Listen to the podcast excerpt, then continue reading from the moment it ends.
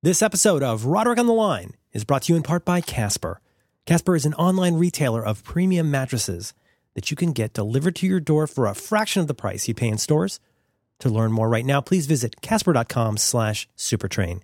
And by Squarespace. Start building your website today at squarespace.com. No credit card required. Enter offer code SUPERTRAIN at checkout and you will get 10% off your first purchase. Squarespace. Build it beautiful.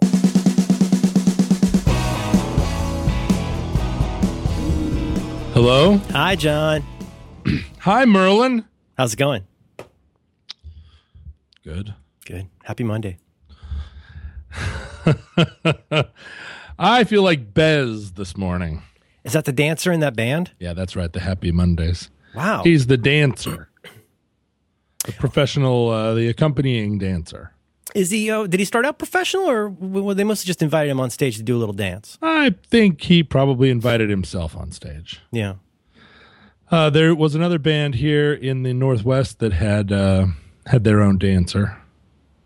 I uh, I'd love to hear why you feel like Bez, but also I am a fan of bands who uh, have a superfluous dancer on stage. I like that. How, how many do you know?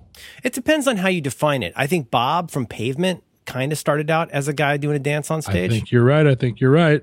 And then they gave him a stick, right? They uh, they, uh, they might have given him a stick. he uh, used to be the old drummer. Supposedly used to like hand out food at the door, like Yeah. shake, shake, shake everybody's hand. Gary is that his name? Gary. Gary. Uh, Gary. so many Uh, Garys, and they're all wonderful. And then there was like a time, of course, like in the in the '60s, you just have uh, have people dancing on stage. I think it was just part of the people really used to put on a show. That's right. Uh, there was a Portland band called Hazel, uh, which was uh, the the Pete Krebs band, and uh, they had a dancer named Fred. Fred was a little bit older than everybody else in the band, and the thing thing about them is that they were just an indie rock band. You know, they were they were an excellent indie rock band. I remember the name very much. Yeah, but they had a they had a, like a middle aged guy with a long beard dancing on stage with them, which at the time was quite quite a spectacle. Not what you expected. Yeah. Yeah. Well, uh, I'd like to circle back to this. Can I ask why you feel like Bez today? Hmm. Are you a little winded? No, no, no. Let me tell you. So in my office now, I have a Keurig, a Ke- Keurig, You got a Keurig. a Keurig. And so I spent. I was a little bit late to the program, fifteen minutes late, because that was the fifteen minutes it took me to figure out my Keurig. Was this your first uh, your first poll? The first one. So I'm sitting drop? here. I'm sitting here. I'm drinking it. I'm drinking it out of a mug that has my own picture on it because that was the only mug that I had here. Mm-hmm. And uh, and it's delicious. It's delicious. It's nutritious. It's my own coffee, my own coffee, and my own strange little packety coffee maker. I'm into it though. Yeah. I, here I go. Was it a gift? Mm. Oh, nice. Oh, oh, the co- oh, the coffee. Uh, it was. It was a Christmas present, and um, oh, it's simplif- Merlin. It just simplifies the process of making coffee so much. All you have to do is just push like fourteen buttons. Wait, wait yeah. eleven minutes. Yeah, I don't want to rain on your parade. There's there's there's a, a few things I really really like about the Keurig, and then like a, a very large number of things I don't like about it. But it's uh, Hmm, Tell me, as a new Keurig Keurig owner, I'm very very curious. Well, uh, you know, maybe I should I should hold back. I don't want to sour your experience of it. My lady uh, works in a job at a, at a fancy office, Yeah. and uh, it's got lots of nice perks. She can like walk to the gym. You know, she's got a standing desk. They got huddle rooms. Oh, a lot The of perks. perquisites. They call That's it. that's why you get a job for the perks. I think when you get a job in, uh, you know, in her case, medicine and education, there's a lot of perks. Free medicine. Um, uh, but she's got a Keurig machine. The reason we ended up getting a Keurig machine is she has one in her workplace where she can walk a few steps, go to the little kitchen. And the thing about her Keurig machine is it's got like a dedicated water line. Whoa! It's a it's a it's a plugged in Keurig. So you, can you imagine how that changes everything? it fucking changes everything. So you walk up, you got one of these little uh, buckets. It looks it's kind of like a giant sized Sysco creamer. Yeah, You drop it in, an incredibly sharp needle goes into it, and then it squirts out some coffee for you. Yeah. And it's it's the the the thing I will say about the Keurig, it is when it works, is it is insanely consistent Mm-mm. and convenient. consistent and convenient. Those are two things that I want. Yeah. Uh, because I am an, you know, I'm here uh, and at the office, and sometimes I want another cup of coffee, but it's a long way to get a co- cup of coffee here. Well, can I ask you about your? I don't want to ask you too much about your office for a variety of reasons, but what, what is the basic setup in terms of amenities? I assume that you have a desk with your Yes. Mac on it. Yep. You've got probably a lot of empty Amazon boxes. There's that's true. And so, what are, what is the setup for things like? You know, I'm always interested in bathrooms. What's Yep. the bathroom setup? What's the uh, the kitchen and food setup? Is there refrigeration? Could you give a rough idea of what a day is like for you in terms of the amenities and perks? Uh, absolutely. So my office is, as you know, constructed in a former uh, immigration prison. What? Uh, I didn't know that. Oh, really? Oh my goodness. Well, so it's a so it's a beautiful uh, Art Deco building that was built um, to house foreigners that we just we determined we did not want to just roam around. So this was in the um, this was pre World War II uh, when the biggest sort of problem the biggest immigration problem here in Seattle, I think, were Chinese and and uh, other sort of Asian, you know, Filipinos that were coming on the uh, working on ships, and then they were trying to immigrate, and and we had some issue with that. So we, this was the new this was the new prison at the time. I think before that they were just uh, you know people whose immigration status was unclear were just held in warehouses or wharfs. Uh, and in addition to being the new immigration prison, it was also the assayer's office. So if you wanted your if you wanted your uh, poke of gold assayed, oh, you would also bring it here. If you wanted your little if you wanted your your ore, So if you went out and reconnoitered the rim, you could bring in what you find, and they'll let you know if it's a good claim. uh, well, they will actually, yeah, they will tell you they'll tell you what your gold is going for. Like it, it's um, they'll put it on the scale. In other words, Wow! Wow! Wow! Uh, and so it continued in that role, and then the war came. So there, were, uh, this was not. I mean, they they decided that they were going to deport all of the Japanese Americans to camps, and this was sort of the headquarters of that process. Oh, so it started out more like uh, Vito Corleone in in a room, and became more like a uh, halfway house to getting people to those camps. uh, during the war, and Oh, then after the war, successive waves of people immigrating to Washington created a you know a, a sort of like oh your immigration status is you don't have a passport or you don't you know you are uh, apply, applying for asylum here, and it was a kind of place that uh, the the goal was to process people through it, but a lot of times you find people who just need to be deported to their original country. Okay. Sometimes you find people where their original company doesn't or country doesn't want them back. And that's where you get people in a limbo state. America wants to send them away and then no country wants them.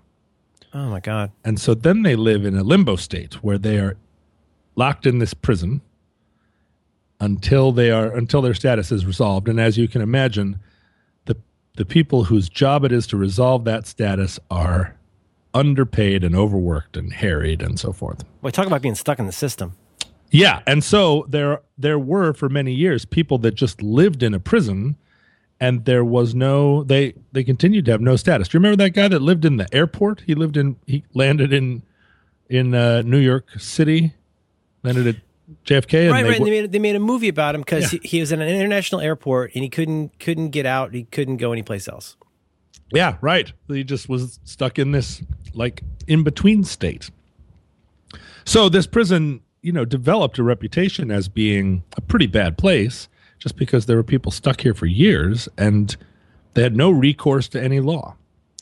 Uh, so as time went on, you know, then there were then there were a lot of Latin American people here and a lot of Muslim people here. And at a certain point after 9 11, uh, it was determined that this prison wasn't big enough. We needed to build a new prison, hmm. a super big, state of the art prison to house all of the new people that we were going to hold. Is that the Tacoma Northwest Detention Center? That's the one. And so this was the Bush era when we were a building a lot of prisons and b holding a lot of people. And so they, there here was this there here was this enormous terracotta prison right in the center of Seattle's International District that no one knew what to do with. So they just surplused it. They just sold it to some dudes. And the dudes thought, oh man, because it's a very cool building. They were like, oh, we'll we'll set it up with T1 lines and it'll be a super rad tech office. Wow. And then the tech crashed. Oh, sure. And they said, you know what? Rather than do that, we're just going to throw up some drywall and rent it to a bunch of artists. Because right at that time, Seattle's Pioneer Square neighborhood, which had formerly been the art artist loft place, was being swept with a with a wave of gentrification and all the artists were getting pushed out. There was a place called the Washington Shoe Building, which was an old shoe factory, and it was that kind of artist hive where you'd walk in and the walls were all wackadoodle and people were having crazy parties, like wonderful, wonderful art parties and people living in there illegally and you know and making art. So a lot of the old respectable artists that had come up in the washington shoe building just moved over to this place which was formerly the um, what did they call it? The INS building. And the new owners changed that to inscape so inscape inscape Hmm. uh, so no T1 lines, no uh, amenities really of any kind. And my office is a corner office in what was formerly the men's dormitory, where people lived in bunk beds in a giant, you know, holding place where I think they lived for a long, long time. There were bars on the windows. Uh, I'm up on the top top floor, so uh, and and you know there are stories of guys that like climbed out on the on the ledge and jumped to their deaths because it was so so abysmal here. Oh my god.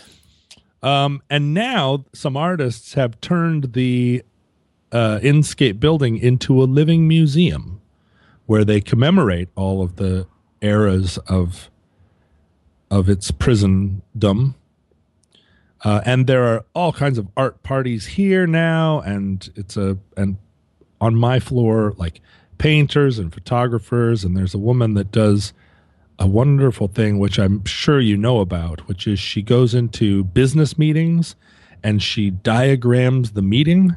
What? Maybe you don't know about this. No, I It's- love it though. It's a kind of art, but also a business strategy where they're having a meeting and she is kind of simultaneously like turning the meeting into a big uh flow charty wall art thing which then allows you to look at the meeting in in, in like a whole piece of data data art Wow. uh, and let's see, there's a woman next door who is, I mean, there are a lot of like uh, encaustic sculptor type people who are melting wax and burning things, potters. But what that means is an industrial sink halfway down the hall, Mm-hmm.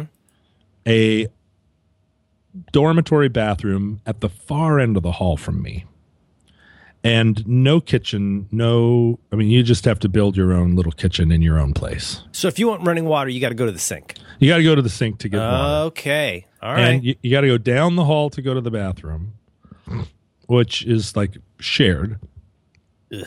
yeah i know and i mean but it's kept it's kept reasonably clean there is a there's a manager here that sort of it does a, a pretty darn good job of of running herd on everybody um the free pile is pretty amazing down in the basement right now i would say the free pile has gone to shit people are just dumping trash there but over the years like you know you find a dentist chair there i mean i've outfitted my whole place with stuff i found in the building there's a couch there's a table with four chairs there's a desk it's um, uh, it's living history.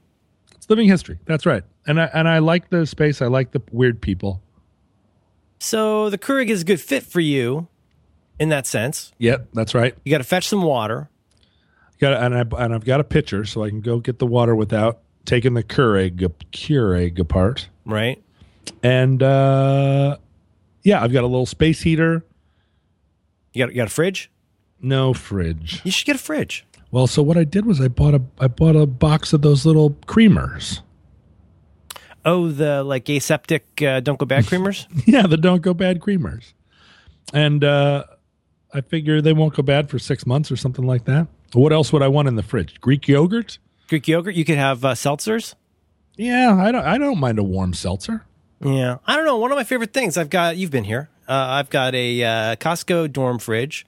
Right. I've got uh, our old microwave, and I've got a Cuisinart hot pot uh, water boiler for uh, for making hot beverages.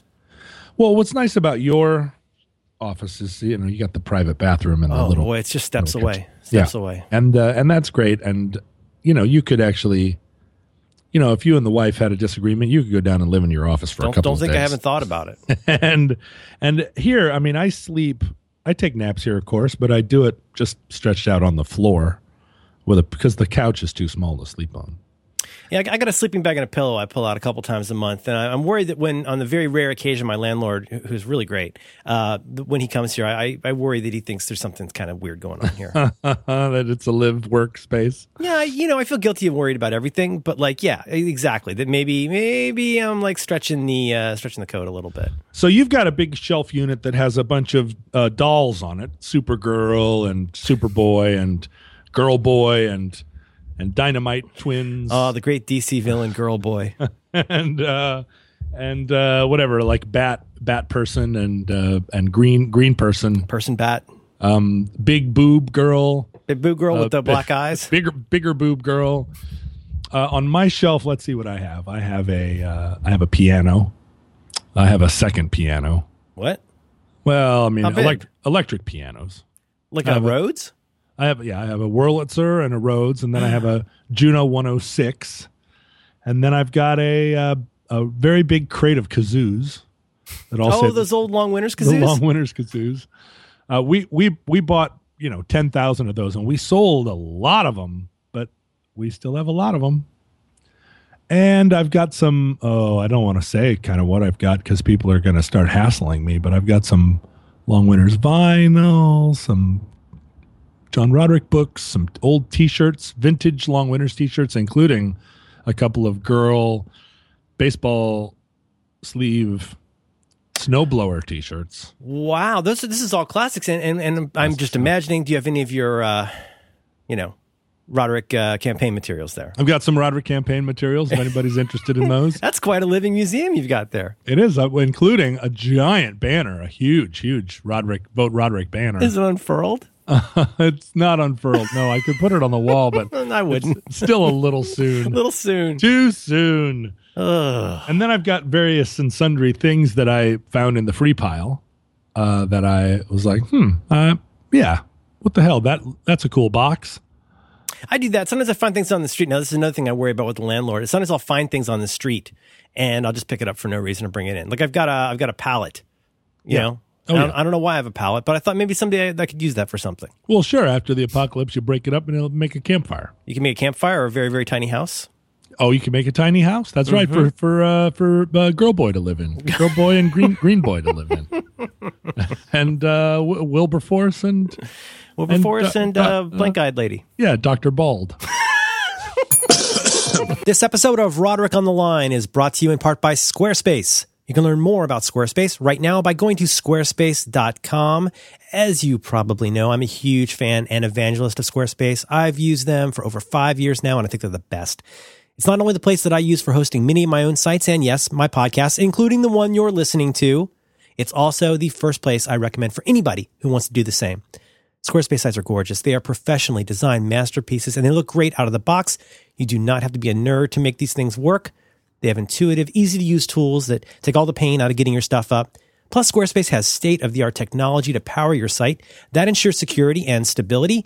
Even if you get a link from an internet celebrity like John Roderick, Squarespace is trusted by millions of people and some of the most respected companies in the world. And today I want to remind you that Squarespace also offers some amazing e-commerce functionality. That means with Squarespace, you can design a best-in-class online storefront. You can sell your own stuff right on the internet. It's crazy.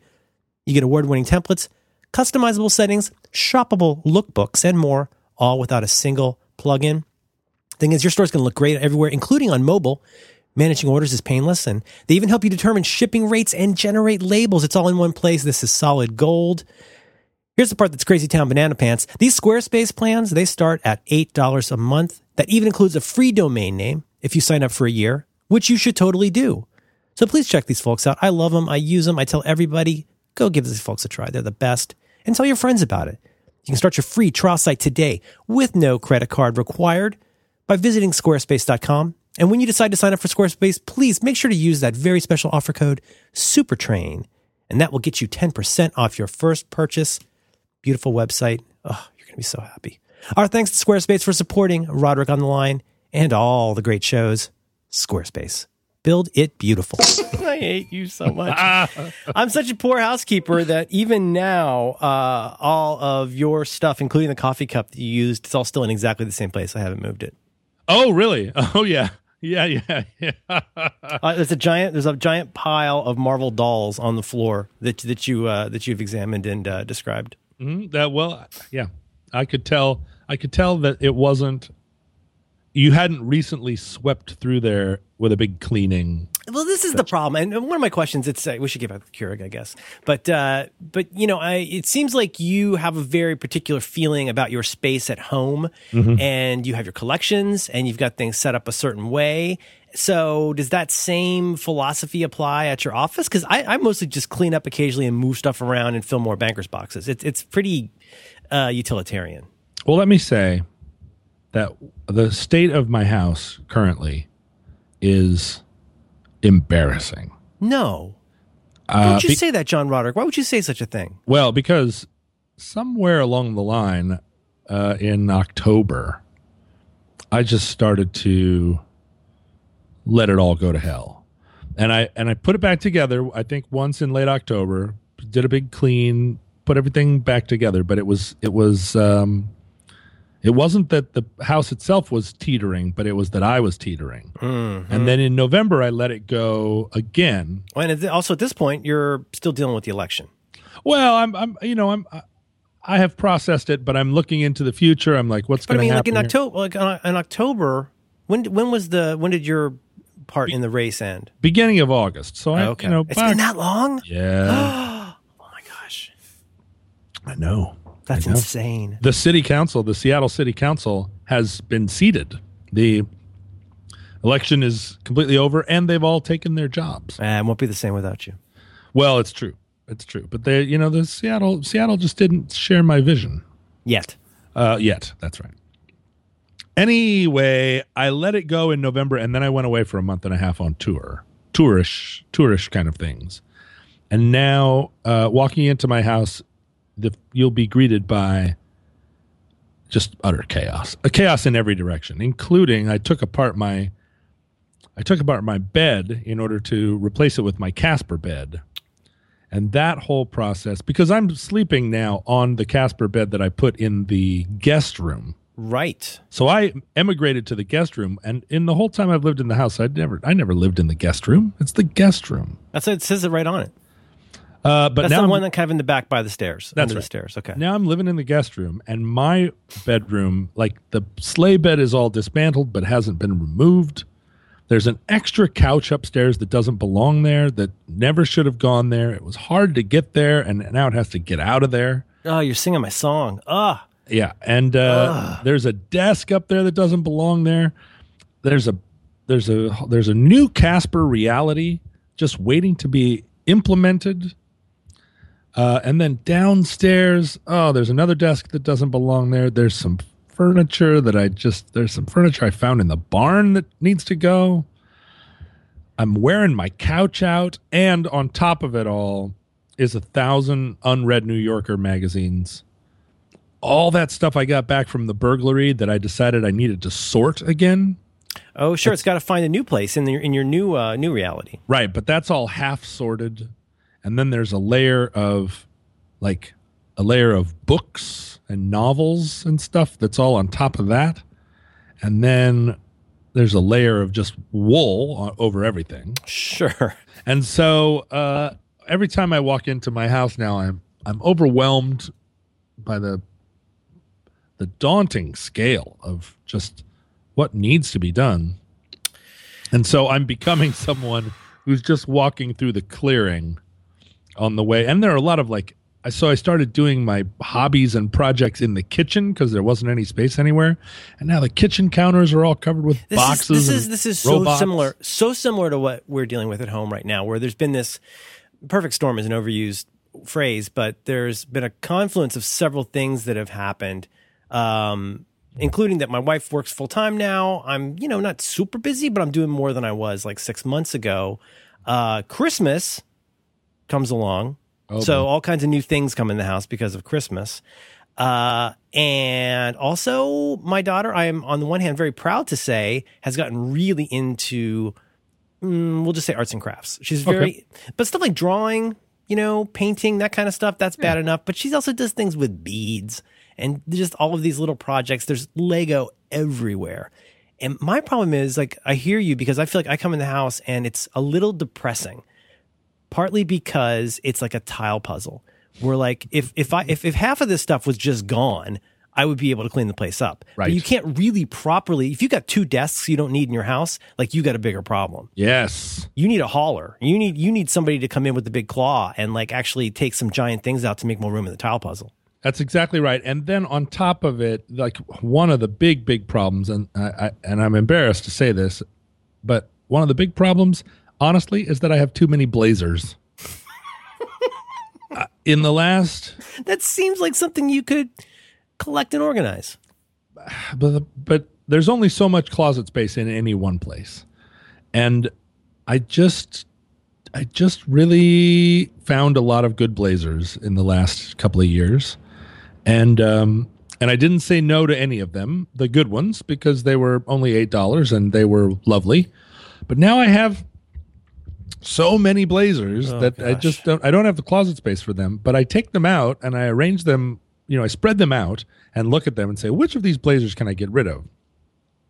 And I'm like, well, I need the orange linen one, and I need the green felt one, and I need the blue tweed one, and I need that other tweed one. And then pretty soon I'm like in that headspace where it's like, well, what if I get asked to a to an orange tweed party? Yeah, right. You're not gonna find that twice. Yeah, right. So then, and that's part of part of like the looming eBay store that I'm going to launch is going to be a play a, like a pipeline for all this stuff to go out into the world. And I'm just hoping. The problem is when we when we did our show, our live show the other day, I was looking at the audience and I was saying, how many of these people are 44 and 46 longs, right? Because that's the that's the market for uh, pretty much everything I own.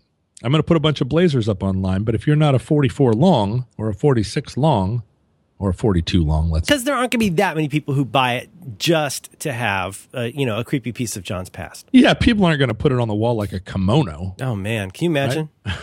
it's a a tweed jacket up up on the wall in a big giant frame. In the John room, Um, so no, I expect that these will be practical items for people, but they're it's going to be a limited number of people. If you are if you're five six, uh, these things are going to be it's there's not really going to be anything. I don't know. It'd be pretty cute, like a girl, uh, like a girl five six with a pixie cut and wearing a forty six long. That's pretty cute.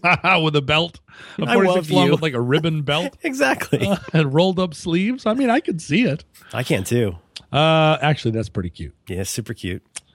But uh, yeah, just move the buttons, right? Just move the buttons over into to make it into a double-breasted jacket with I- giant, I- I giant to- sleeves. it would look like a kimono. I um, hmm, I I think I think I've talked about this before, but like there's something I do every, depending on where it is, what it is, every year, two or three, which is calling the hauling guy. Hmm. And the thing is, this is not.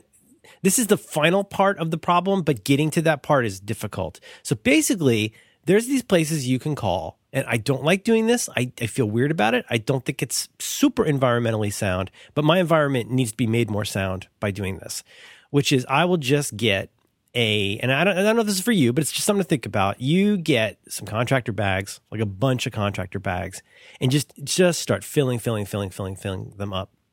And the amazing part is, like, I go through so much anxiety with that, where it's like, ugh, I don't want to throw this out. I don't want to deal with this. I don't want this stuff going to the dump. I feel terrible about all of this. But the amazing part is, in my case, a few months ago, I did this for my office, and this like five guys and a big pickup truck show up, and honestly, it was about 18 minutes mm. from my life is virtually unlivable in this office to like a new start. Mm-hmm. and it's it is one of those like talk about a weight off your shoulders. Again, I'm not saying it's the greatest thing environmentally, but like what are you going to do? Are you going to be your own personal garbage dump for the rest of your life? Own personal garbage dump. But just if you could just get the the desks out, that would be a start. You have some kids come and carry your desks out. That would be a huge start. You can also do something like a TaskRabbit. You can have somebody come and make a bed for you. That's probably beneath you. Uh-huh. But I'm just saying, you might need to outsource some of this. Hey, kids, get these desks out of here. You could probably fi- find some urchins in the neighborhood. Well, and so the thing is, like, I'm I'm starting to look at my candlestick collection with a with a different eye, with a with a little bit of a jaundiced eye. Yeah. And I'm saying I got too many candlesticks. I really don't. I don't need these. And that's something I could put on my eBay store, and someone of any size could buy. You need, in some ways, your barn is probably not up to it. You wouldn't want it to be your office. I don't think anybody else in your life would allow it. You need a third place. A storage shed, not great because nobody ever opens a storage shed after they Nope, buy it. no, it just becomes a place where spiders live. That's right.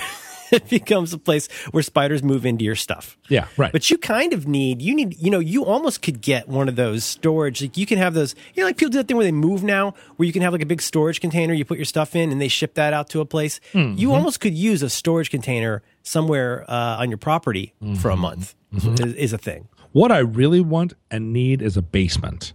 Like I am a basement dweller. Oh, I I, truly am. I. I learned that about myself. There are people that like to live in an upstairs environment. I am at late at night. I want to be in a basement. Yeah. And if I'm in a basement, then it, then it feels it feels appropriate that I be surrounded by crazy projects, and it's all down in Daddy's basement, and and you close the door, and just the insanity happens down there. You can play the guitar, you can you can build a train set, you can do whatever lunatic thing that you want to do. But my house doesn't have a basement. It's just one of those houses that was built uh, built on the ground for all intents and purposes. And it's the one thing that I rue is that I don't have a basement. And you know, I could dig out under the house and build a basement, but what a project! Oh, come on. No. Oi, the vault. Oh no, no, no. That would be too much. We, the, the last place that I lived in Tallahassee, uh, and Tallahassee's not so much of a basement kind of place. Is Seattle a basement place? Are there a lot of basements there? Uh depends, but no. I mean, yes, but no. It's No. not. A, it's not a massive. There, there are basements, but it's, It's not, like you know the you know Mid Atlantic or the Midwest where like you just get a basement the size of your house with your house. No, it's. I mean, there there plenty of houses here have basements. Plenty don't. I mean, in Anchorage, uh, a lot of houses don't have basements. They're just you know they just throw some boards on the ground and start building a house. In Tallahassee, I would imagine that you'd have alligators down there, right? I mean, Well, yeah, it- because of the sea level situation, uh, it's not as bad as Miami, but like the last house I lived in, which seemed improbably expensive at seven hundred and fifty dollars a month, uh, had an entire. It wasn't actually technic. It wasn't part of the house that we were renting, so like we weren't supposed to use it, but except to do like laundry. But oh my god, it had an entire. You know what, I what I'm talking about? Where you've got a basement that's almost the size of your house. It's in it's, it's the footprint of your house, and Oh. it was it was finished so that it could be like a nice in law. Oh, and, yeah. and it had like a full bathroom, and it had a whole separate area, like a utility area for storage and uh, and laundry. oh, you're giving me a chubby. I know. Well, this we is if you live in, say. in what is Seattle, San Francisco, New, in Manhattan, like you know, like oh my god, what a dream that that would be to have your own dedicated area area for stuff that like wasn't the the living right now stuff that you could go down to and play guitar. Oh my god, what a dream! You do you remember the split level house? Did you ever live in a split level? Uh, I think I know what that means. We're like you talking about like a sunken living room in a ranch style house. Nope. No, no, Oh, no. split level where the where the where the parents have their own area. Well, you walk in the front door. Split split plan. split split split split plan split plan Split plan is a very Split- popular kind of design. Split plan. split plan, split plan. So you got you got a middle area of the house where you've got all the common rooms. Way over in this other side of the house, you've got two or three bedrooms for your dumb kids, and then and then there's this wing over here where you go down mm. a hallway and you enter into this zone with a separate door for like your entire grown up master living area Oh, I like a separate zone. Right? And so you got a giant. So you go into a door and you've got your giant, giant closet, maybe two closets. You got a big bathroom and you got your big uh, master bedroom, maybe with a sliding door and a wet bar. Uh, that's a fantastic sounding thing, but a split level house Oh, sorry. is one where you walk in the front door and you are immediately greeted by a choice upstairs or downstairs. Like the stairs, oh, sure. the entryway is basically you're on a landing between going up and going down. I totally know what you mean. It's not exactly a townhouse. It's kind of a classic, like big city Philadelphia ish kind of place where you get this area, the zone, a common zone you come into where you're like, okay, will you go down to the sleeping and hang out or like up to the kitchen and family area? Yes, but no. No. This is a suburban house which is which is wider than it is deep. So it's wide. It's it's it's it's built on the it's built on the the, the width. When you look at it from the front, there's always a there's always kind of a two car garage, and then the the the front door is set not in the very middle of the the face, but sort of you know skewed over two thirds. Front door is two thirds uh, in you know in a classic proportion. Yeah, sure. You walk in and you either go upstairs to a big open plan living room and then there's a little dining room in the back and then a kind of long kitchen and then down the hall from the living room back over the two car garage are like 3 to 4 bedrooms let's say 3 bedrooms I see. Kind not not not Brady Bunch, but like that kind of classic. Yep. There's it's got a little pop up. Yep, now you're getting it. Okay. Now you're getting it. Sort of Brady Bunch was a was a very cool, modern, architecturally cool one example of this, but it would have been in a neighborhood of these. And then if you go downstairs, there's a a big rec room and probably another bathroom, the laundry room, and another bedroom. And that is the um, that that bottom bedroom is the one I think that you put your teenager in or your mother. Right? It's the it's the one that's like it's not it's not part of you you you can have the whole top floor be your house where everybody's living and hanging out but and that bottom big rec room can be your TV room but then there's a back bedroom Yeah. And For- that's for, where for for somewhere we kind of mutually agree we want that person to have some space. Yeah, yeah. You go there. There's a, your own bathroom, bottom floor of the split level house. Pow. And I lived in a split level house right as I was transitioning into being a teenager. And I couldn't have been happier. That was circa Ozzy Osbourne's Blizzard of Ozz. Mm-hmm, mm-hmm. And I, I worked out a situation. I, I, I designed a system where I could sit in bed and I had a string that I could pull that went up to an eye bolt above my bed, and then the string went across the ceiling to an eye bolt on the far side of the room, and then down to the knob for, to the pull out knob that turned on my TV. Oh my goodness. And my TV was, you know, like a little red. It was red, uh, plastic TV that was seriously about the size of one of these Amazon boxes, Like a portable TV. a portable TV. That's right. And so I could pull this. I could pull out this the on button, and of course we only had three channels plus PBS. Yep. And uh, I would pull. I, I would uh, pull the TV on and watch Mel's Diner, and then I had a. Uh, I had another rope, another piece of string that went up and turned on the light. I had this whole system. and in my bathroom, I had a jar of Lipton's instant iced tea, which I drank like five tall glasses of a day. Oh my god, me too. not realizing that it was full of caffeine. I would drink a pitch. I would watch Carol Burnett and drink an entire pitcher of that by myself. Wasn't that incredible stuff? That Lipton's tea? We would get the the, the Nestea. And Yeah, was all you. All you do is add water and a pitcher with ice cubes, and then you're just you're just drinking sugary tea for an hour. Drinking sugar tea. I loved it. I still have a jar of it in my pantry, which I never touch. I just have it there. I have it in the pantry just to look at it and go like, Yep. because I drank so much of that. God, me too. And uh, I was so happy. You could make it there right in your room. You could make it in the room. So so I had my own corner of the house and I had it rigged up exactly how I wanted it. I there was a little desk where I could build my model of the USS Enterprise. And I do not mean the fucking spaceship. I mean the aircraft carrier. Oh, okay. And um We wouldn't wouldn't want people to think you're a nerd. no no, I was building the aircraft carrier Actually. which is, which is cool and not the Starship Enterprise, which was also If you I meant guess- Starship Enterprise, you wouldn't have said USS Enterprise. I would have said Starship. That's right. Uh, I remember in 19, what would this have been? You know, 80, 81. I remember building a model of a B 52 bomber because in 1981, during the Reagan administration, the B 52 bomber was slated to be retired.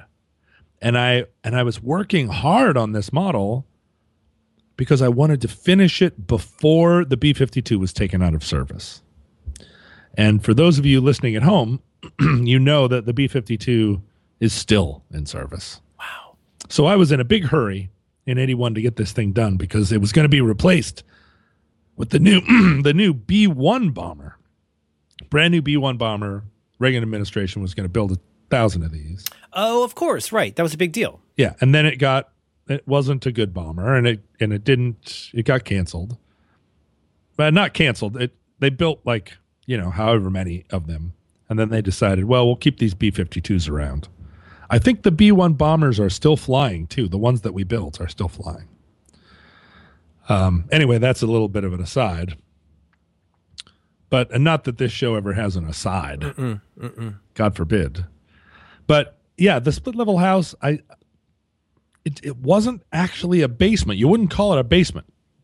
You would call it, even though it was slightly subterranean, right? It was, it was three feet of it was underground. But uh, but I but I miss that. I miss that separate area. I don't have that in my house. I need a separate area, Merlin. Oh my God, it'd be so nice. And it's it's like you know, grown up dads get a den. Yeah, Again, like like like the great Mike Brady, the architect. Mm-hmm. You know, he had his den, and he went in there and he did his work at his table, Mm-hmm. and uh, you weren't supposed to bug him. You know, that was Dad's area. no, you don't bug Dad when he's in his den. I think it's something. It's fun. It's so funny. You're pinpointing this to exactly a time in my life when I was very much the same way, where like I, I was always tr- trying to find a new enclave. And for some kids, maybe that was a tree house, but for me, that would be like I decided to one day like set up a second room for myself in our third bedroom. We had a very small house, but it was three bedrooms in this very small house. And there was this one kind of junk room that had an old single bed in it. But that's where I would hang up the pictures of Charlie's Angels that I'd cut out of magazines. And I had a, a separate radio in there. Wait a minute. You were allowed or you felt empowered enough to just publicly hang up your Charlie's Angels posters? Yeah, my mom worked a lot. I was a latchkey see. kid, so I. I, could inhabit this room. That's where I kept my copy of uh, Emily Post Etiquette, Uh-huh. all, all of my almanacs. I used Miss Manners myself. Yeah, we, had the- we had had- Amy Vanderbilt and uh, and Emily Post. Did and you I, I ever- would read that. I would read that uh, a couple times a week. You didn't read the Miss Manners book? That first Miss Manners book had so many manners in it. Um, and she was a very funny writer. She's she's underrated. She's a very funny writer. Uh, she's a funny writer, and she uh, she gave great advice. And so my two books were Miss Manners' Guide to what was it? Miss Manners' Guide to Uh, something exquisitely correct behavior or that's something right. like that. That's right. Uh, for the first one, and then uh, the Preppy Handbook. Oh, I love the Lisa Birnbach. Yeah, and I would pour over those two books, I love trying, the Preppy Handbook. trying to figure out exactly what the behavior was, exactly what balance I was going to strike between this behavior, the the polite and accepted behavior, and the completely inappropriate behavior that was going to balance it out. But the Preppy Handbook was not precisely like an on the nose parody, but I think it was fairly tongue in cheek. But I didn't really treat it that way. No, I didn't even understand that it was meant as a joke until later. Right. Uh, when somebody, when I first learned that the Preppy Handbook was was a, a pair, it was like a was ironic. I was a little bit taken aback, and I played it off. Right, the person was like, "Oh, that book's hilarious," and I said, "Huh?" And they were like, "Ah, that's that's like it's like a like it's some it's mocking preps," and I was like, "Oh, haha, yeah, Yeah, of course. yeah, right.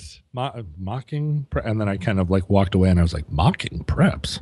I think you're describing something that a lot of people do. So I had that room. I had at one point when we moved into a different place, we had a uh, when I moved to Florida, we had an attic with pull down stairs. Yeah. We had pull down stairs. Oh, installed. really? Oh, Yeah, so the, all of our Christmas stuff, all of our old stuff was up there. But like at a certain point, really at that same time, I was a little older than you. But about 1981, I started spending a lot of my time in the attic. so I would pull down the stairs. I would get, you pulled it, you pulled on this door. You know what I'm talking about, right? Uh-huh. Oh yeah, for Sears sure. would come out to your house and install this. And so it was amazing. And so this creaky door would come down. You pull down these steps and then you could go up into the attic. And I had made a space where I'd covered up some of the insulation in the beams. Again, now I moved my books up there. I have a radio up there. I have some drinks up there. probably, probably not the most hygienic thing, but like the same, same pattern. I would go up there and like eh, inhabit the life that I wanted to have up there. I would Yep. be a gentleman up there. Yep. I would have my own one man teenage gentleman's club. Now you've heard Hodgman describe his house, haven't you? Um, probably. His parents, his parents lived in a gigantic uh, East Coast, central Boston, like one of those. It's it's like a it's like a brownstone, but it was enormous. I do remember this. He had he they gave him accommodations, didn't they? and he had his own apartment. He had two rooms, a bathroom, uh, you know, and he was he was his only child, and and very autonomous. And he set it up even with like ferns and stuff. he had a TV area, like couches. Uh, he had his. I mean, it was basically his own grown up. What he imagined to be his own grown up uh, living space, Like what Dick Cavett's house would look like. like like Dick Cavett's, yeah, exactly. And then the then this uh, this house had room for boarders who had their own apartments. So Oh my god, what a was- dream! I know. Can you imagine? All right, Merlin, I'm I'm going to make a second cup of coffee here. oh, okay. Uh, so, pardon Well, me if I just. uh, this will give me a minute uh, to tell you about Casper mattresses. oh yeah, let's do. This episode of Roderick on the Line is brought to you in part by Casper. To learn more right now, please visit casper.com slash supertrain. Oh, this is so very easy to understand. You heard us talking about Casper just a minute ago. Just see right over there. Casper is a company that offers an obsessively engineered mattress at a shockingly fair price. And their mattresses are so good, you might just leave it in the guest room and sleep on it, just like uh, internet celebrity John Roderick. Casper's mattress is a one of a kind mattress. It's a new kind of hybrid mattress that combines premium latex foam with memory foam. It's got just the right sink and just the right bounce. The best of two technologies coming together for better nights and brighter days. I have been sleeping on this Casper, I swear to God, for over a year, and I love it. My lady friend and I sleep on it. Don't be creepy. I love this thing so much. I love the quality of the product. I love the sleep that I get from it. Thank you. But you know what? Even over a year after getting this thing, I am still just stunned at how easy this company is to deal with, and that matters. This entire process is so painless. If you've ever tried to go into one of those junky stores where you go and lay on a mattress for five seconds and decide if that's how you want to spend a third of your life, stop it. It's nonsense. Ponderous.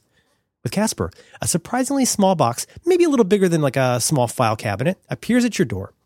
You carry that up to your room by yourself and you just slide open this little bag with this little mattress in it that suddenly becomes a very big mattress. And the mattress exha- exhales, inhales, it takes a breath, it draws a breath, it goes, and now within minutes, you have everything you need for a good night's sleep. It's that easy, it's that simple. Here's the part that's nuts. Casper has an equally simple risk-free trial and return policy, so you can try sleeping on your Casper mattress for 100 nights. And if for some reason it's not to your liking, you can send it back. That's free delivery, painless returns, made in America, and sleep glorious sleep. The prices for these things are so crazy. $500 for a twin size, all the way up to $950 for a king. And on top of it all, Casper has a limited special offer to listeners of Roderick on the Line. You get $50 toward any mattress purchase by visiting casper.com slash supertrain. And using that offer code SUPERTRAIN at checkout. Terms and conditions do apply. Our thanks to Casper for many a great night's sleep and for supporting Roderick on the Line. I'm kind of an expert on them, but I want to hear about them more. All right, here we go. I'm going to make this thing. I'm going to do it. You you go ahead with the Caspers. No, no, I'll do it after. Oh, I see. Good. I'm making a long. It's a long pull. Mm. I'm going to do a long pull this time. These are the dreams of the Up to the- How are you? Fine. Fine. I'm fine. I'm fine. I'm fine. You save it for the show. Should we just leave all this in? I got I got to put Casper here somewhere. Well, I mean, yeah. Uh, this feels this you know this feels a little bit So adjunct. neither neither fish nor fowl. Is this the show? I mean, I was gonna I was gonna I was gonna give you a play by play on the on the. Wait a minute. Can you can you talk while you're making coffee? Oh my god! Do you hear that? Do you hear the leaving sound of leaving the coffee? all this being in. Yeah. No, that sounds amazing. I want one now. And I want to pee. I know that's my coffee being made in my own in my own mug. Now, who? How many people can say that? I mean, I guess anybody that works in an auto supply place. Yeah. I mean, I guess a lot of people have mugs uh, with their own business on them, but not with their face on them. No. Ugh, What um so disgusting. what flavor are you doing? Well, so so with the Keurig uh, came like a sample pack, Mm-hmm. right? Sample pack of all the different flavors that you might want. Coffee, Yeah, And it's he- kind of a what we got was kind of a strange collection. You get the fake Dunkin' Donuts. Yep. You you get Don- like donut shop, no, donut shop. donut shop. Here's what I got: English breakfast tea, which I don't want. Chai latte, I don't want that. Nope. Hazelnut flavored something, I do not want that. Uh, eight o'clock, the original medium roast coffee. I'll probably use that. Yeah. Swiss Miss Hot Cocoa, unlikely, but maybe uh, my kid will be here sometime. And then these various things breakfast blend, caribou blend, Starbucks. Starbucks dark Sumatra is all you need. Yeah. That And stuff's pretty thi- good. So, uh, and then, so, uh, so I didn't know what to do.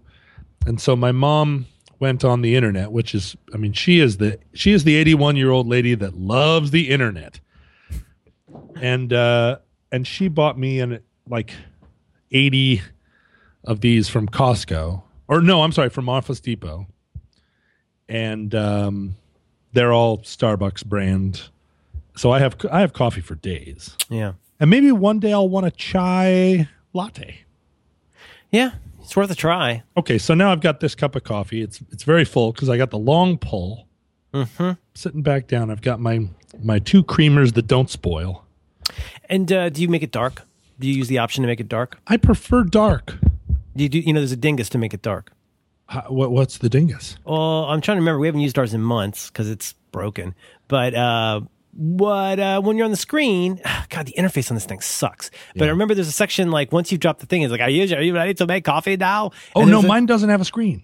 no screen. No, mine is just a simple one that just is like it just has buttons. It has Uh, like three buttons. Do you want this? Oh Go. man, that's attractive. Ours is really we have a as you know we have a pretty small kitchen. It's a big footprint.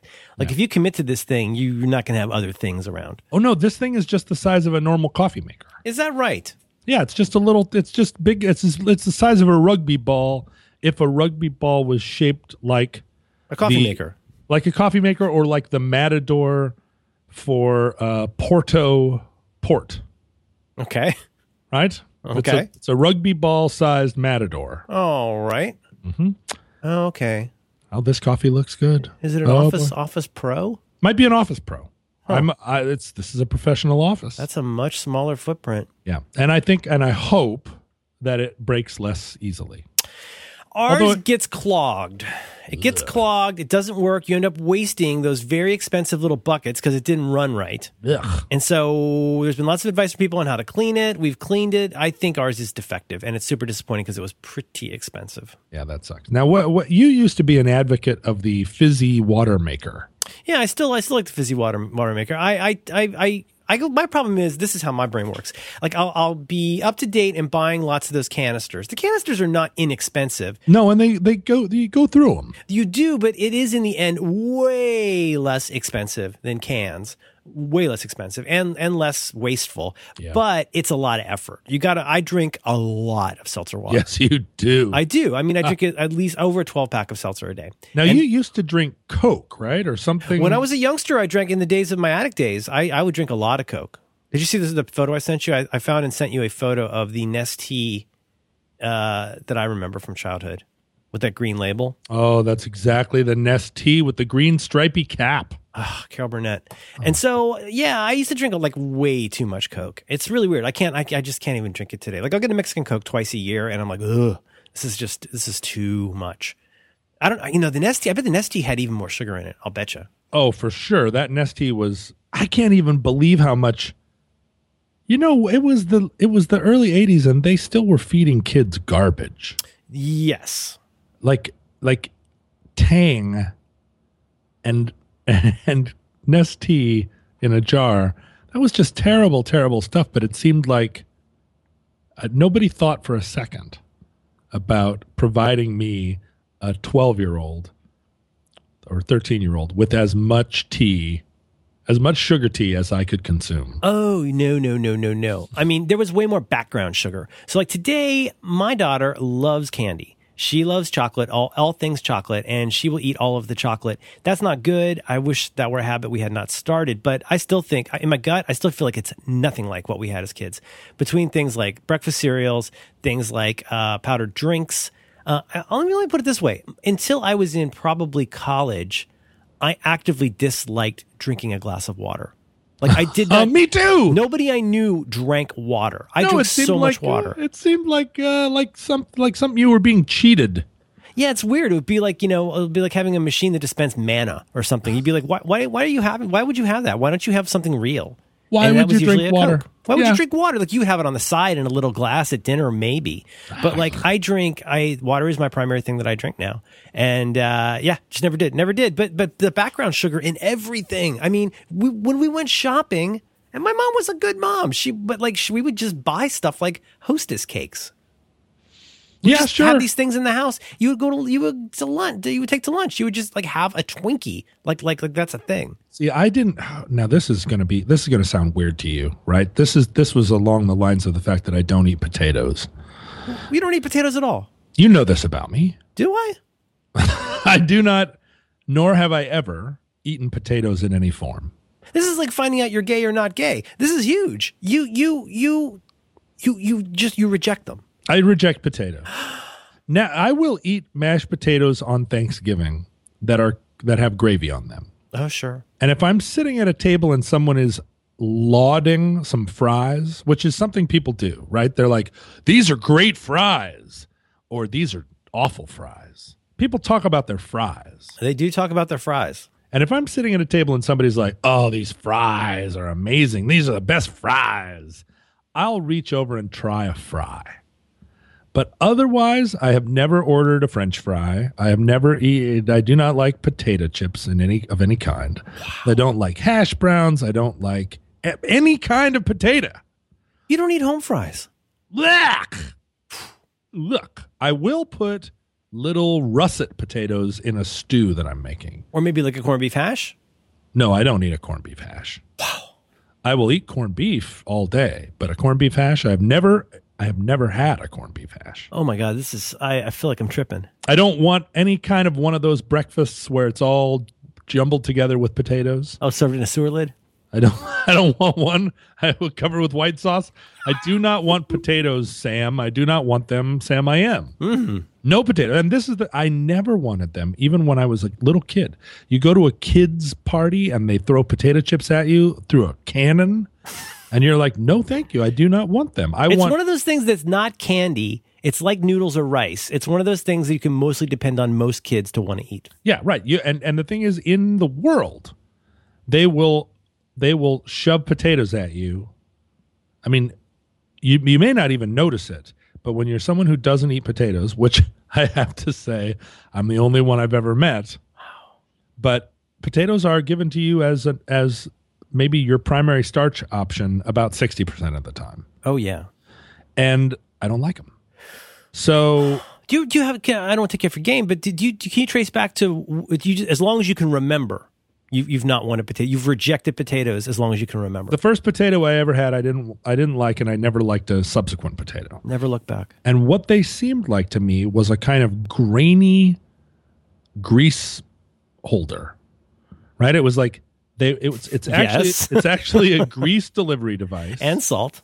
grease and salt delivery device where the underlying uh, substance is a sort of grainy muck that tastes like muck or tastes like dirt. It's a it tastes like dirt. It has the consistency of dirt and it's slathered with grease and salt. This is super interesting to me. And so and even if you're even if they're fried to a crisp, you can still taste that grainy dirt.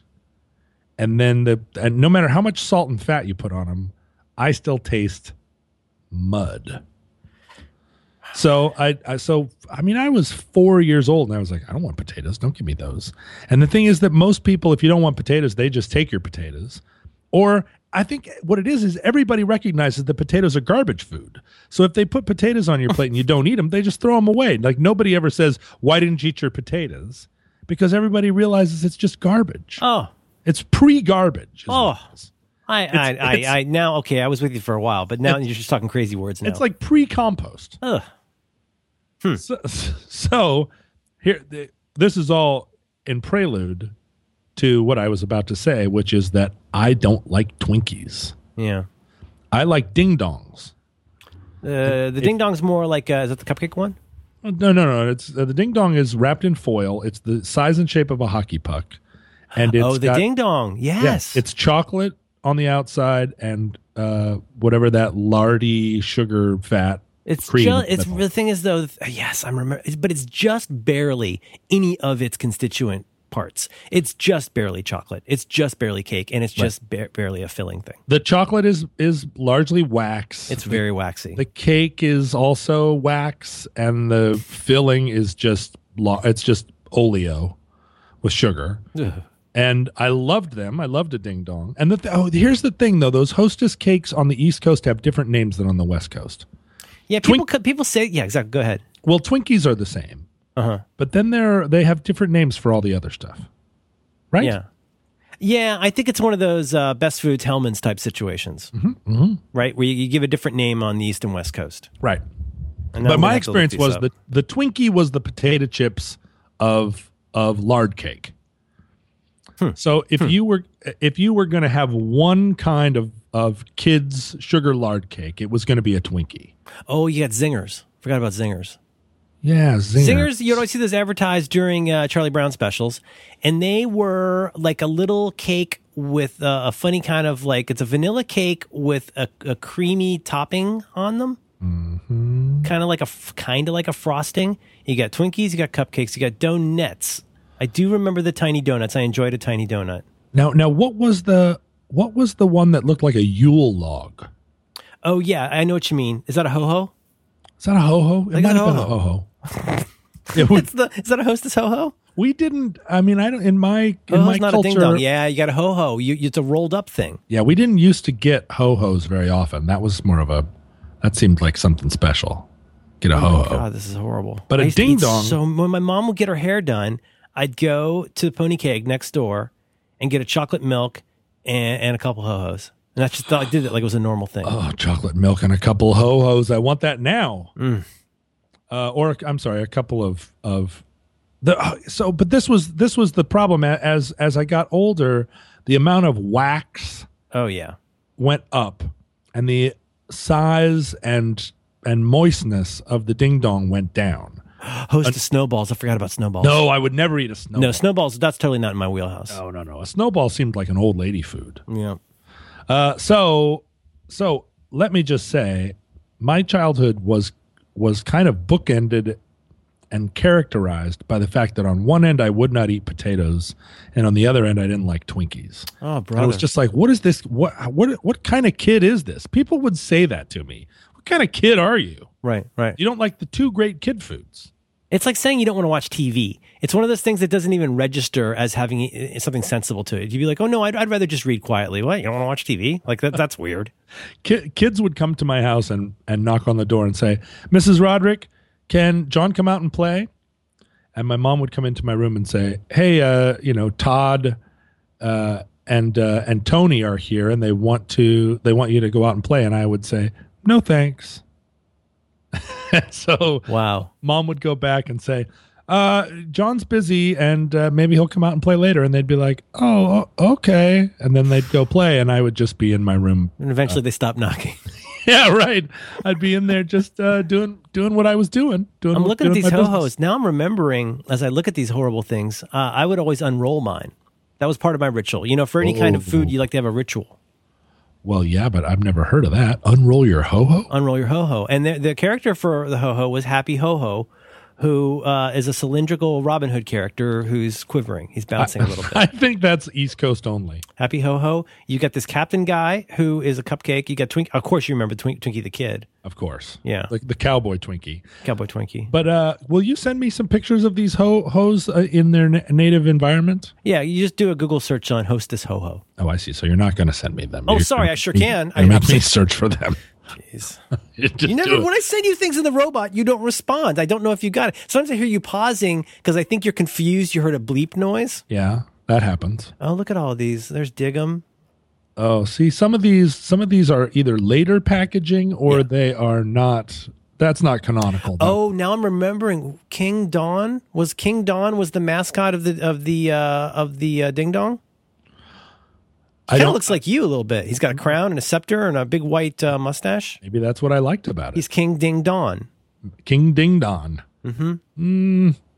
Ah, no. Although I did just watch that movie, The Big Short, and the fact that Brad Pitt looked like angry me All right. through the whole thing, I was like, he lo- just looks like me when I'm depressed and angry. I thought of you. I saw Bruce Vilanch on Shark Tank not long ago.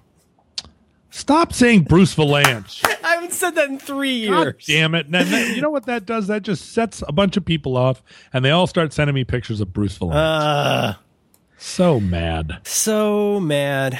So I'm I'm not against the idea of the Keurig. I now at work I do. So I've got this Cuisinart pot that I like because it's got six buttons on it for different temperatures, and it goes from 160, 175, 185, all the way up to boiling. So if you want to have a you know like a green tea, you're not gonna like singe it. It's nice. Well, why doesn't it just have a, a gradiated knob? Oh, I don't know. That that that's that's like from another generation. A knob?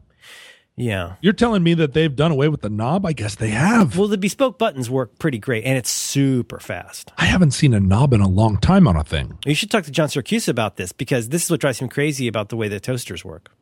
He's got a lot to say about toasters. Does he? He wants a knob. He wants a a, a he wants a gradiated lot. You know what? I'm not even going to get into it. He wants a lot of things about toaster ovens.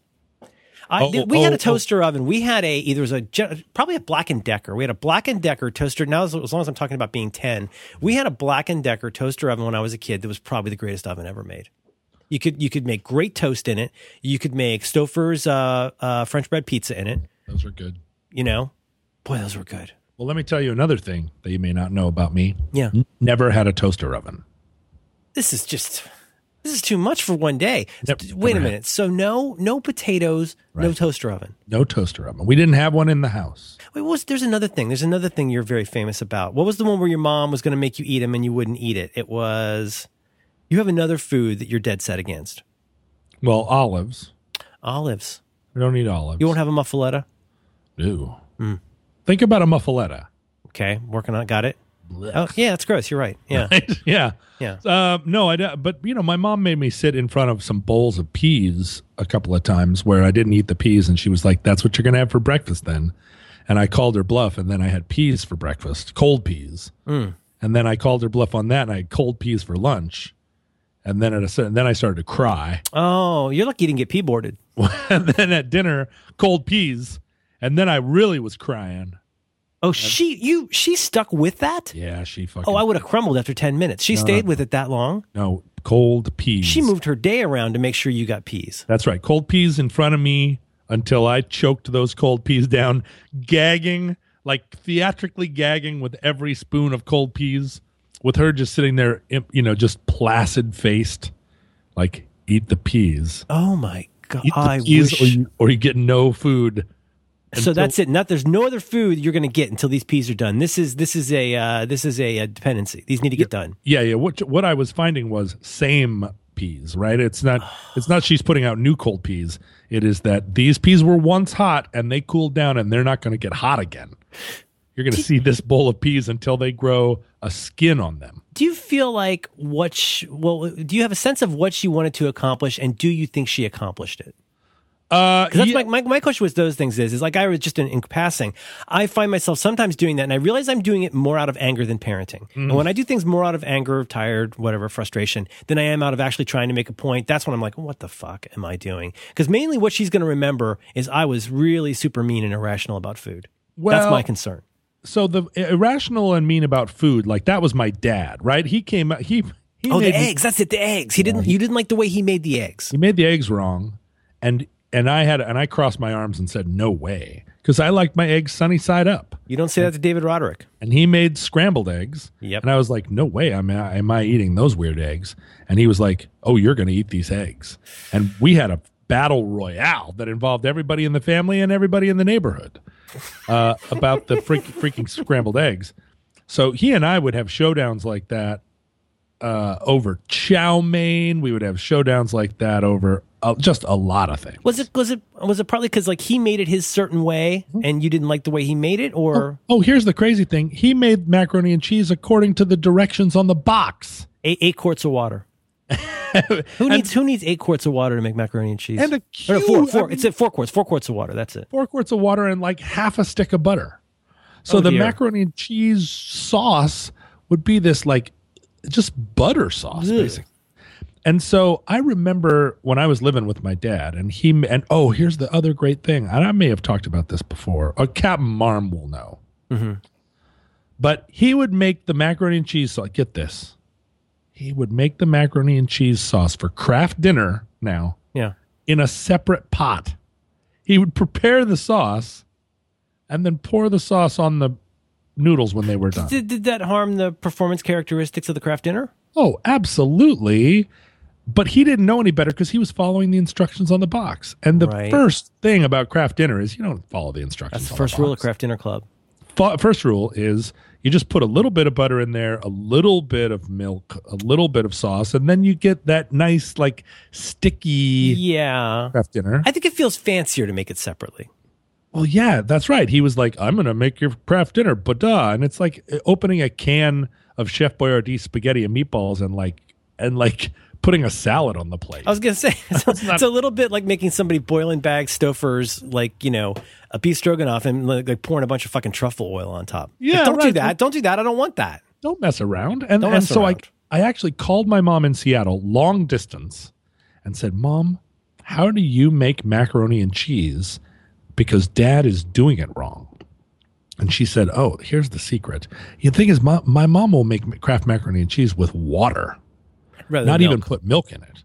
Yeah. and with a with just a little bit of butter and a little bit of salt. And I was like, "Oh my god, thank you!" And you know, my mom was doing that because she was a frugal and b, uh, like crazy or or not crazy, but just like Your mom has reasons. It strikes me that your mom has reasons why she does most things, even if we don't know what that is. I think your mom it seems to me like she has a reason for almost everything. yeah. She, I think what she understood was that the powder, the powdered cheese, what had once been cheese, and all that had been taken out of it was the water. Okay. And so all you needed to do was reconstitute it with water, Okay. and it would have all the characteristics of cheese, which it had, which she presumed it had once been. She didn't realize that it was orange food coloring and dust and and uh, iced tea mix. It was. It, she she understood it to be cheese, and all it needed was, and if you put a little milk in it, that was sort of a luxury. Like, sure, go ahead, help yourself. Um, so that was a big a big contention between me and my dad. I think what my mom was trying to do at a certain point was to say, you know what, enough. And I, as a parent, I don't know. I don't know where that line is yet. It was kind of about the food, but it was more about like, no, she just makes needs to make a stand here. Mm-hmm. This, That was just the like- pea thing is the MacGuffin, the, Right. but it's really more about like, no, no, you're not gonna, you're not gonna do that. You're not gonna dictate what food gets served. Yeah, you're not. You're you. We are done with you just arbitrarily deciding that you're gonna you're gonna throw a wrench into the spokes of my road bike as I pass you, f- eh, trying to be friendly, Yes. trying to be friendly to your Italian bike team, and you put your bike pump in the spokes of my wheel. Talking about the cutters? Talking about the cutters. That's right. Uh, she said, "Enough. I I am making my stand now, and it is over a cold bowl of peas." And uh, here's the here is the here is the bad part. Are you ready? Yes. This happened on Easter. Oh gosh. This bowl of peas happened on Easter, and we had just graduated to a thing where the Easter bunny was not hiding the eggs anymore because we knew that there was no Easter bunny. Mm-hmm. And what we were able to do is the kids could hide eggs for each other and then find the eggs. And then the next kid got an opportunity to hide the eggs for each other. And my mom's boyfriend had five kids. So it was like there were eight kids at this party, everyone hiding eggs for each other. And then it was hide and go seek with eggs. And I was sitting at the dining room table in front of a cold bowl of peas. And so the kids were actually hiding eggs around me. They would come into the dining room and they would hide eggs around me, hide eggs Oh, on this my is this chair. is this is complicated. they would were hiding eggs for each other on my in, right around me while I'm sitting there crying over a cold bowl of peas. It was, it was truly like a, it was, it is singed in my memory. Yep. And this is one of those things that if my uh, my mom listens to this podcast periodically, and then she comes to me and she says, "That's not how it happened." And I say, "You have a selective memory about things, about instances where you were standing in my closet stomping on my toys because I hadn't cleaned them up." Now has she has she uh had equal time for that? She said No. she didn't do it. No, she denies it completely, and she says that's not how it happened. Here's how it happened, and then she tells some story that is not at all a true story. She says some she says some bananas stuff about how I was a bad kid or something, or she was a great mom. She never laid a finger on me. I, I struggled to try and make the right point because, and it, it is is in all honesty, um, trying to make the right point gets so clouded by all the different layers of being inside my own head, uh, combined with trying to do the right thing. But like, I find it very difficult to know. You know, uh, here's the thing. It's like this is uh, it's like Buddhism. Like if everything's going well in life, Which you don't program is this? you want to open some mail? You don't think about how things are going until they're not going well. So we could have the most perfect day in the world, but then like if it gets toward, you know, it's bath time and it's time to stop doing whatever the fun thing is now, mm. whether that's watching TV or video games or drawing or reading or whatever, and now it's time to do the next thing. Those transition times are, you know, that's that's where things are tough.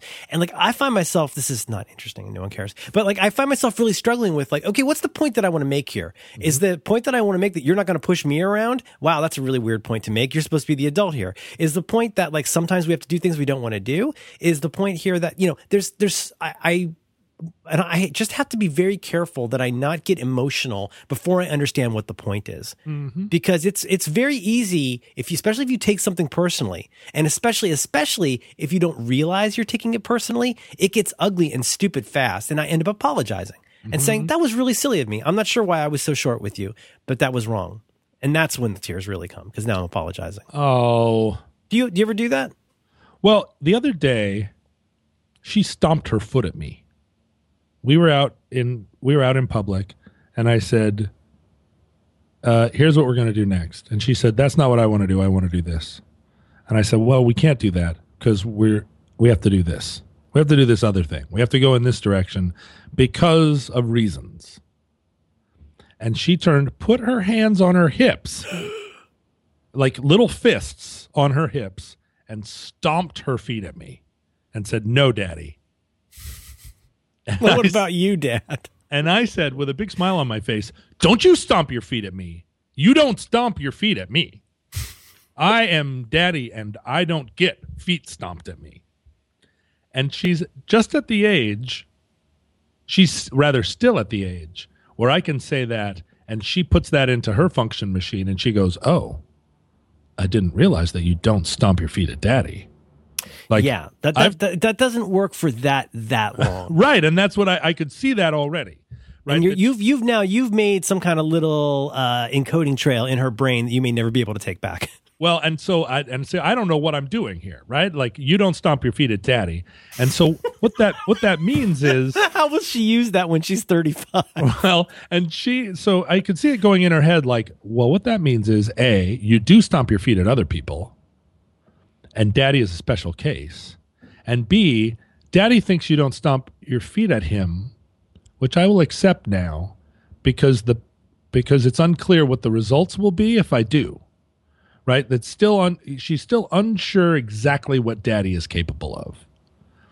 And so, but there will come a day when she goes, "Oh yeah, let's see, let's see what happens if you stomp your feet at daddy."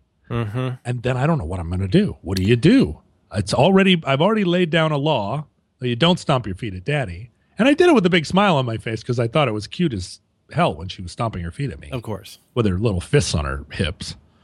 But now what do I do when she stomps her feet at daddy and I say, You don't stomp your feet at daddy, and then she does it again?